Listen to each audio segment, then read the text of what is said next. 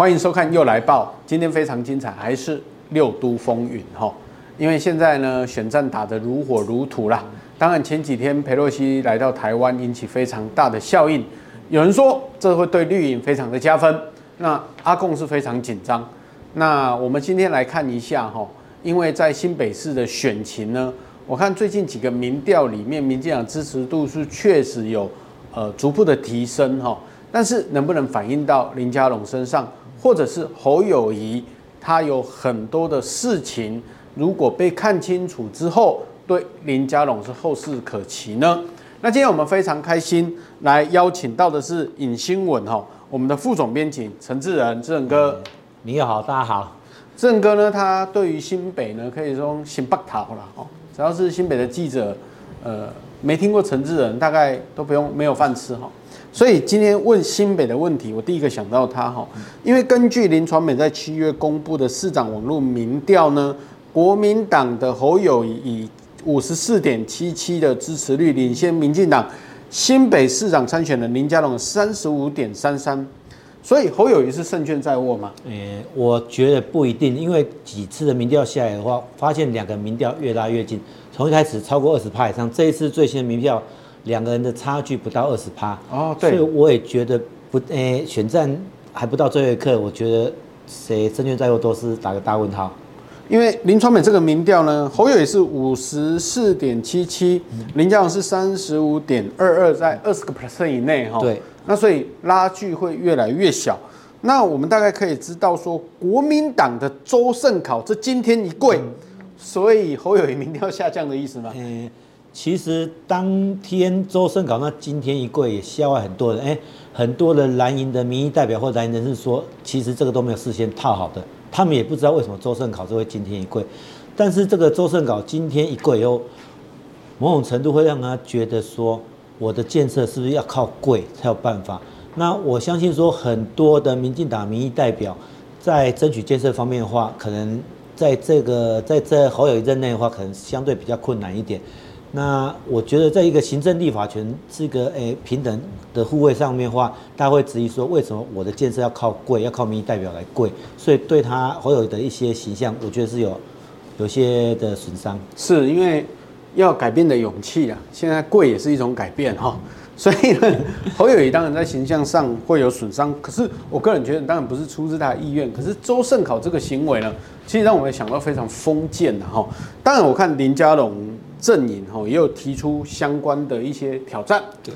可是我看侯友回答都蛮软性的啦哈，因为不管是从恩恩案啊、林口交流到了、新北的前瞻停车场啦、那城市外交啦，还有公仔的问题啦，或捷运工程相关的问题哦，我看侯友一概都不回答。对，他说啊，这个我任期就是把市政做好，嗯、那我们每天一步一脚印，把它做得更扎实。嗯、那作为新北市的市长，我就绝对的责任。哦，所有的答案都是差不多是这个 label 了哈。那听说他的爱将张爱金呢，嗯、哇，最近出来讲话非常凶悍的。是，那他跟他是当地斗塔的意思吗？哎，其实张爱金的回应，或是说来回击林佳龙的一些质疑，或者是其他民意代表质疑，那其实蓝营内部有很不同的看法，有很多人会觉得说，其实我们市政府就是是一个执政团队，其实不应该这样的有点情绪化的回应。那如果相关回应应该交由靳总，或是说诶蓝营的其他民意代表来处理，所以他们也内部也是希望说侯友的靳总经办能赶快成立，否则的话放任由行政单位去。回应的话，然后有时候他的回应的情绪啊，会造成中间选民的流失。然后其实他们内部有不同的看法。侯友宜到现在还没有进办，目前还没有。所以，呃，观光局这个局长张爱金，他现在是发言新闻新闻新闻局对新闻局对对，他现在是发言人的意思。对，是发言人。对。那为什么他讲话好像比林侯友好像比较刻薄一点呢？因为我我觉得可能就是护主心切，然后因为。侯友的团队目前很多的，不管是蓝营或者说其他的地方人士在观察说，他团队目前有一点现象是有点报喜不报忧，所以侯友听到的声音通常都是比较乐观的一面。那这个现象很有趣，是说通常会报喜不报忧这种的情况会到第二任的时候，但是侯友提早，他第一任还没做完就开始有这种现象。当初朱立伦时代的时候，也是到第二任的时候才慢诶慢慢有一点报喜不报忧的情况出出现。但是侯友现在在第一任准备连任的时候就已经有这种情况，那所以有些蓝营人士非常担忧说这样下去对侯友不太好，也让他也觉得侯友听不到诶真的话，因为大家都讲好话嘛。哎，正哥，我想问一下说，说侯友谊他的团队到底有多少人？他到底有没有侧翼？诶，他的团队其实还蛮小，比比朱立伦时代更小。就是说，他其实就几个嘛，就是以以警政跟检调系统为主，比如说民政局、民政局的科局长，然后那个研讨会的林林林主委哈，然后再就是说那个我们的诶法制局的吴宗宪吴局长，那。再就是，再就是以那个刘和刘和然刘副市长为主的卫生局这几个而已。那其实，其实这些团队大部分都是警察减掉出身的，哦，所以他们的思考的方式可能会比较没有接地气一点。我觉得是没有接地接地，那所以影响到一些判断。然后加加上他们护主心切，他们希望侯友谊哦，诶是在一般的民众面前是完美的，哦，那能当领头羊，然后。可能未来有可有办法着眼二零二四，所以他们保护得非常好，所以只要对一些负面的消息，他们尽量都把它的处理掉。那我再问你，他有考虑二零二四？说不考虑是骗人的，但是以目前的情况来讲的话，如果他的新北市长选举没有守守住或者选的很漂亮的话，那二零二四是空谈。为什么？因为二零二四朱立伦也想选啊，嗯、那。就如同我们上次讲过，可是朱立伦跟他的关系不是已经有点决裂了吗？但是毕竟朱立伦还是还是党主席啊，除非说这次选举选的不好，然后朱立伦请辞。那如果选的还 OK 的话，朱立伦继续当党主席的情况下，那侯友宜要来挑战二零二四，那其实跟机会会比较相对弱很多。除非他这次选举大胜，万一效应以后，他可能帮蒋万安。帮张三镇、帮林之妙，甚至诶其他县市的首长诶全部获获胜，那当然有有这个机会有战功嘛。但是以这情况来讲的话，如果这样的话，民党大败，那当然对侯友是非常有利。但是目前怎么样，可能还是个未知数嘛。这样说，郭台铭到现在也没有松口说他不选呐、所以郭郭台铭是个因素啊。那如果说今天朱立伦跟郭台铭合作的话，那侯友相对来讲，他的挑战二零二四的机会就会相对减弱很多。因为我现在在看这个喉咙之争或龙喉之争，哈，其实是非常精彩。那因为现在的政论节目可能就是被台北市的目光吸引去了，很多地方不讨论。其实认真去看新北市，其实是蛮有趣的一个地方了，哈。对，因为他的就像志仁哥讲，他决策圈既然这么小，可是你可以看到侯友谊这种四平八稳、非常统一的答案，不管任何的困难，他都可以用很。Peace 的方式去把它讲完，然后有听没有懂，充满了哲学，就是没有答案。可是这个东西对新美市民好像蛮吃香的，是吗？我觉得也不见得很吃香，因为现在因为相对他现在侯友现在执政嘛，所以很多的的讯息的话，大家会比较不太敢表达正面的想法。就是我觉得这个沉默螺旋理论就会这样出来。第二点是说。当初侯友能胜选，能大胜苏贞昌，呃，近三十万票，那时候的时空背景跟现在不太一样。第一点是当初，当初那时候，哎，那个考验民进党是全国最大党，好的氛围，然后再是汉子秃子，哈，然后呢燕子那时候韩国瑜效应的时候，那所以有一些外溢效应形成，让那个民民党打取选战会比较吃力。那那二零一八那次选举会比较吃力，但这次不一样，这次侯友他是执政党。好，他在新北市执政，那通常执政的话，面对挑战者来讲，他会比较吃亏一点，因为毕竟执政有一些包袱嘛，有一些包袱。那第二点是说，侯友谊如何把他的侯氏旋风再刮起来，外溢到其他县市，拉抬蒋万安，拉抬张善政，或亦或者是到那个宜兰宜兰的宜兰林之妙和基隆的基隆基隆的那个谢国梁等等，对对，这些，那他们的机会，他们的作为，以目前看起来，如果。今天我们诶、欸，民进党候选林佳龙一直在质疑他市政的情况之下，那侯友宜如果不回应，那可能会形成一个市民会大问号。加上说他到底要不要宣誓说做好做满？其实做好做满就是对侯友宜来讲是一个紧箍咒。当初朱立伦也是承诺要做好做满，结果后来他跑去选总统，所以后来他呃连任的时候，连任之路以后就是有点有点诶、欸，差一点被逆转胜，所以才赢两万多票。对，那。来看看以往的台北县到新北市长的选举，只要连任者的话，不管你做再怎么好，其实他，诶、第二任选举的选票其实要赢挑战者的票数，其实都不会差太多，不会不会选得太漂亮。那我觉得，诶、林佳龙啊一直在质疑侯友宜市政，甚至下战帖辩论。那侯友宜闪躲的态度来看的话，其实对他还蛮伤的。然后加上说他的竞总还没成立，所以大家会认为说那。你不成立竞总，那你整栋的新北市政府就是是不是你的竞总？然后利用资源来去来去打选战，所以其实大家会有点存疑的。所以也不知道他到底要不要选啊？哈，对，还没有一定的答案，还没有一定的答案。对，但他一定会讲说，我现在是新北市长，我最重最重要的任务是把新北市政做好。哎，这个我我我插话一下，你对张爱新熟不熟啊？我跟他诶。欸不是算很熟，但都还还认识啊，对对。可是，在林家龙还没出手之前，其实我很少听到他有这么样激烈或者是 cos 的一种言语表现。他最近是怎么了？诶，张爱金其实他们在团队里面，张爱金是平常在团队里面，他是比较在于他领导新闻局的团队里面，他很多事情他是比较不会直接下决策。那我觉得这一次。会这么的激烈，我觉得就是护主心切。第二点是真的是强调说，因为侯友没有进总，没有进办，没有人可以回应。如果大家仔细看看，侯友每次被攻击，就我们讲攻击啊，或者说被质疑的时候，其实跳出来帮他讲话的蓝营民代其实非常少。嗯，好像只有一个叶元之，叶元之，哦，那我是陈伟杰，那其他的比较资深民代几乎很少看得出来。嗯哼，那顶多是立委新生代理淡水那个立委洪孟凯以外，其实很少。那这个东西变成说。他们的团队就要自立自强。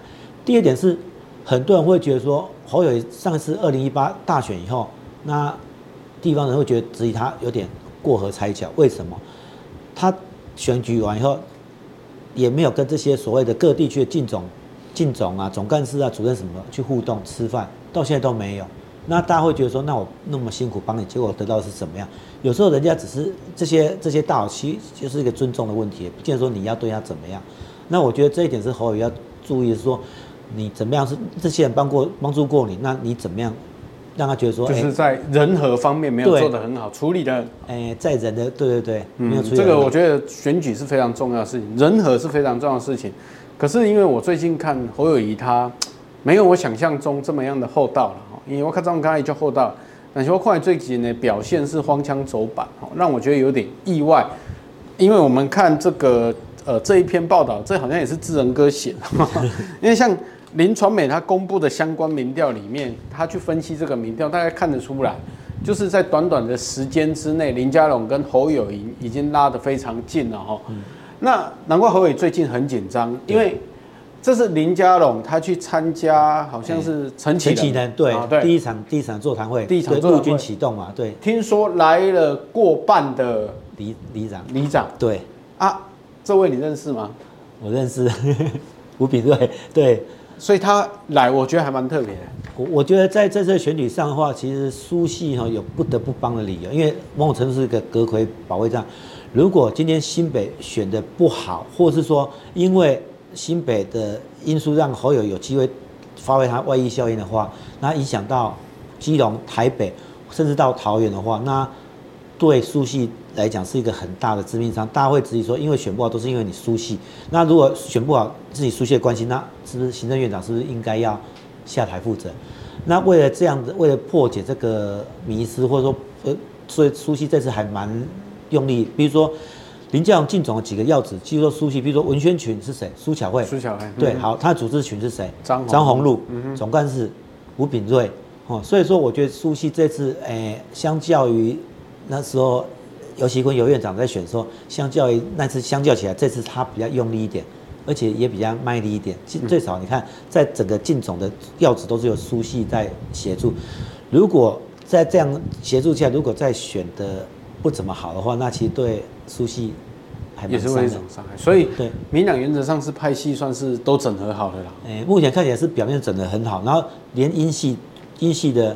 英系的那个罗智仁是从政策群，政策，嗯、对对对，所以我觉得目前来讲，因为目前看起来，所有台面上看起来，林佳龙进总在各派系里面，就英系、苏系都诶占身居要职，所以我觉得是目前表面上整的非常漂亮。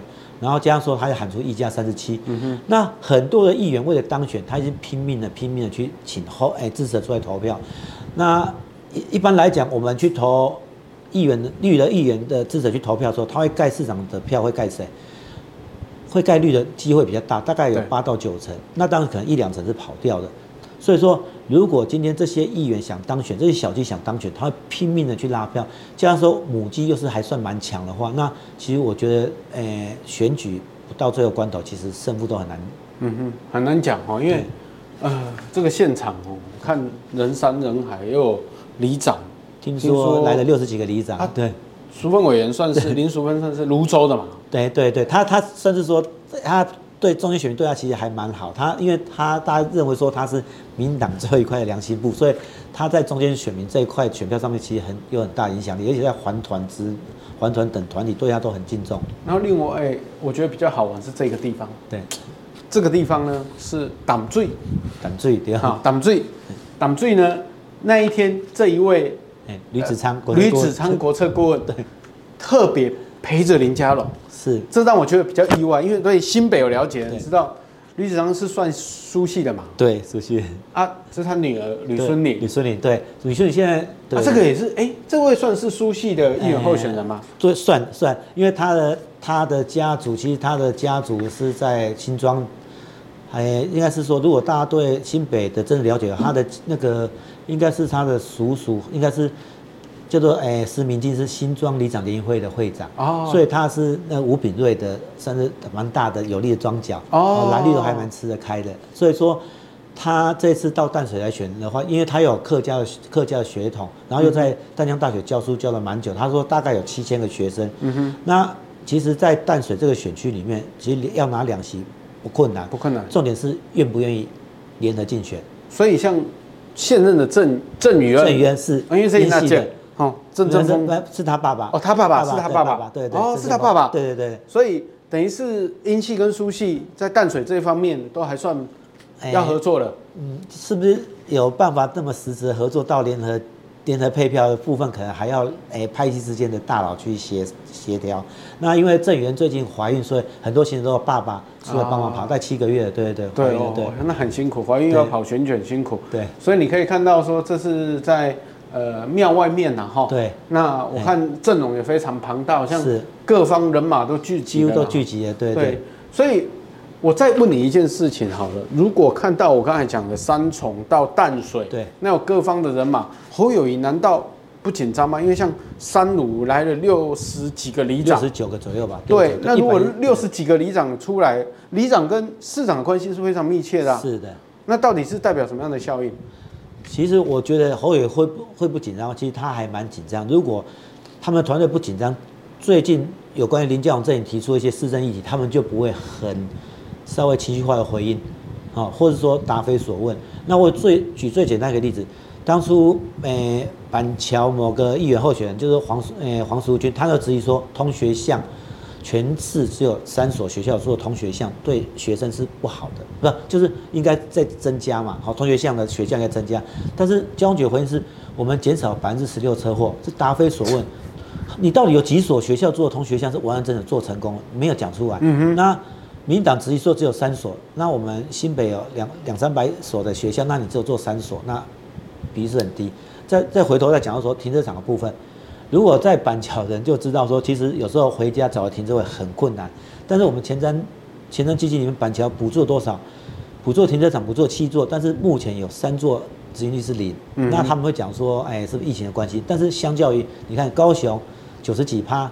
或者什么其他县市比较起来的话，那难道其他县市没有受疫情影响吗？所以某种程度是大家会质疑说，那侯友宜在他团队整个在执行力方面是不是稍微有点落差？嗯哼，对对。所以执行力上面好像跟里长可能期待不太一样，不太一样，不太一样。对对，因为以前侯友宜是当了八年的副市长，那很多事情他可以讲说是市长决定的，但这四年是他当首长的时候，他当市长的时候，他没办法去闪躲。嗯哼，那执行力。或者说，诶，捷运的工程流标，对，或者说你的城市外交，诶，城市外交更更有趣是，大家都讲说，大家在比如说我们城市外交有几个有几个姐妹是，那侯友那时候侯友团队讲的是说，我们有四十九个，十个市级加上加上三十哎三十九个哎区级的，那其实你比照其他六都来看，他们就讲说市级，没有人在讲区级的。然后我我们大家就觉得蛮有趣的说，那其实如果这样比较起来的话，那。